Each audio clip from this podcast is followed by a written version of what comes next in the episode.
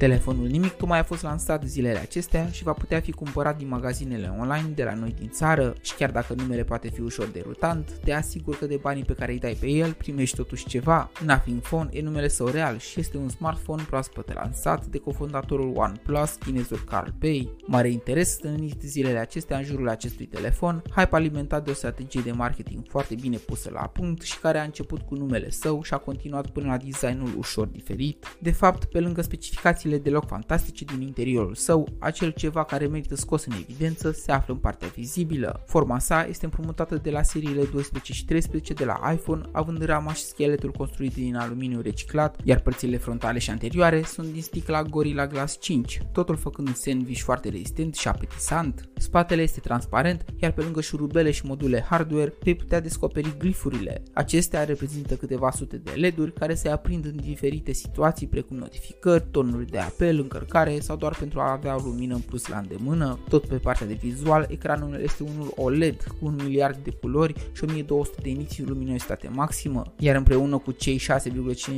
inch și 120 de Hz rată de refresh poate oferi o experiență multimedia desăvârșită. Din păcate, interiorul nu are vreun factor de wow. Regăsim un procesor vechi de 3 ani, o memorie de stocare și RAM potrivită prețului său, senzori bunicei de cameră cu stabilizare optică și electrică și cu un sistem de operare curățel fără aplicații inutile preinstalate și destul de rapid în răspuns. Bogdame sunt, iar Nothing Phone vine clar cu ceva aparte în gama lui de preț, situată între 2000 și 3000 de lei în funcție de stocare și RAM. Dar cred că va însemna prea puțin un corp sexy cu un spate golaș și un joc de lumini pentru a rupe gura târgului, așa cum se tot lasă impresia. N-ai cum să sper că vei avea o luptă ușoară cu telefoane precum iPhone SE, varianta 3 echipa cu cel mai puternic chipset existent al celor de la Apple, Google Pixel 6 care vine preinstalat cu sistemul său de operare Android, Samsung cu flagship-uri din generațiile anterioare și să nu mai zic de mărci precum Oppo, Xiaomi și Realme care practic s-au născut pentru a oferi dispozitive grozave la prețuri foarte bune. Părerea mea este că totul se va rezuma la design și la deschiderea noastră către nou, către nimicul ăsta care vrea să devină acel ceva din mâinile noastre. Până data viitoare, rămâi la difuzoare.